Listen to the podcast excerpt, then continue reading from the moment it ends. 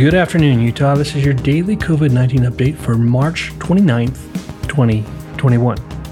Currently, it's in the mid 40s in the burbs of this capital city at the time of this recording, and a weather app is telling me there's a chance of rain later in the afternoon.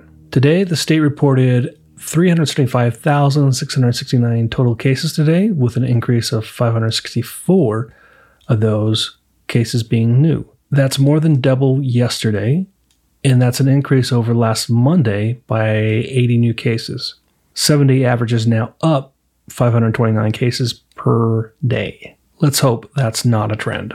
State positivity rate for person over person testing is at, he's sitting down, 8.8%. Salt Lake County dropped to 8.43%, and Utah County, you dropped to 10.1%. State positivity rate for test over test is currently at 4.24%. Salt Lake County, you dipped below 4% to 3.98%. Utah County continues to drop, and they are at 5.2%.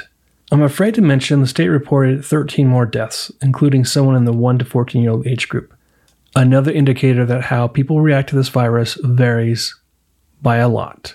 And we are approaching the grim milestone of nearly 2,000 deaths in the state. But there's light at the end of this tunnel. You just have to stay vigilant, people. Stay vigilant for you, for your loved ones, for your neighbors, and your enemies. Vaccines. State's seven day average is still pushing 19,000 a day. I expect that to go up to about 20,000 a day by the end of the week. The state is also reporting some 20,000 of you got the shot yesterday, which is great to hear. Salt Lake County, 10.65% of the population now has two shots in them. 19.1% have one shot. Utah County, you're still struggling down there. 8.5% of you have two shots, a small improvement. 13.7% of you have one shot. Again, small improvements, welcome improvements over last week.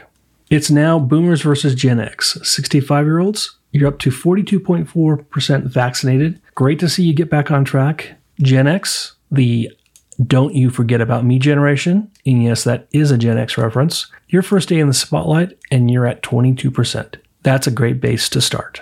As always, thank you for listening. And remember, we're all in this together. I wear a mask to protect you. You wear a mask to protect me. Wash your hands, keep physical distance, and until tomorrow, stay safe and stay sane.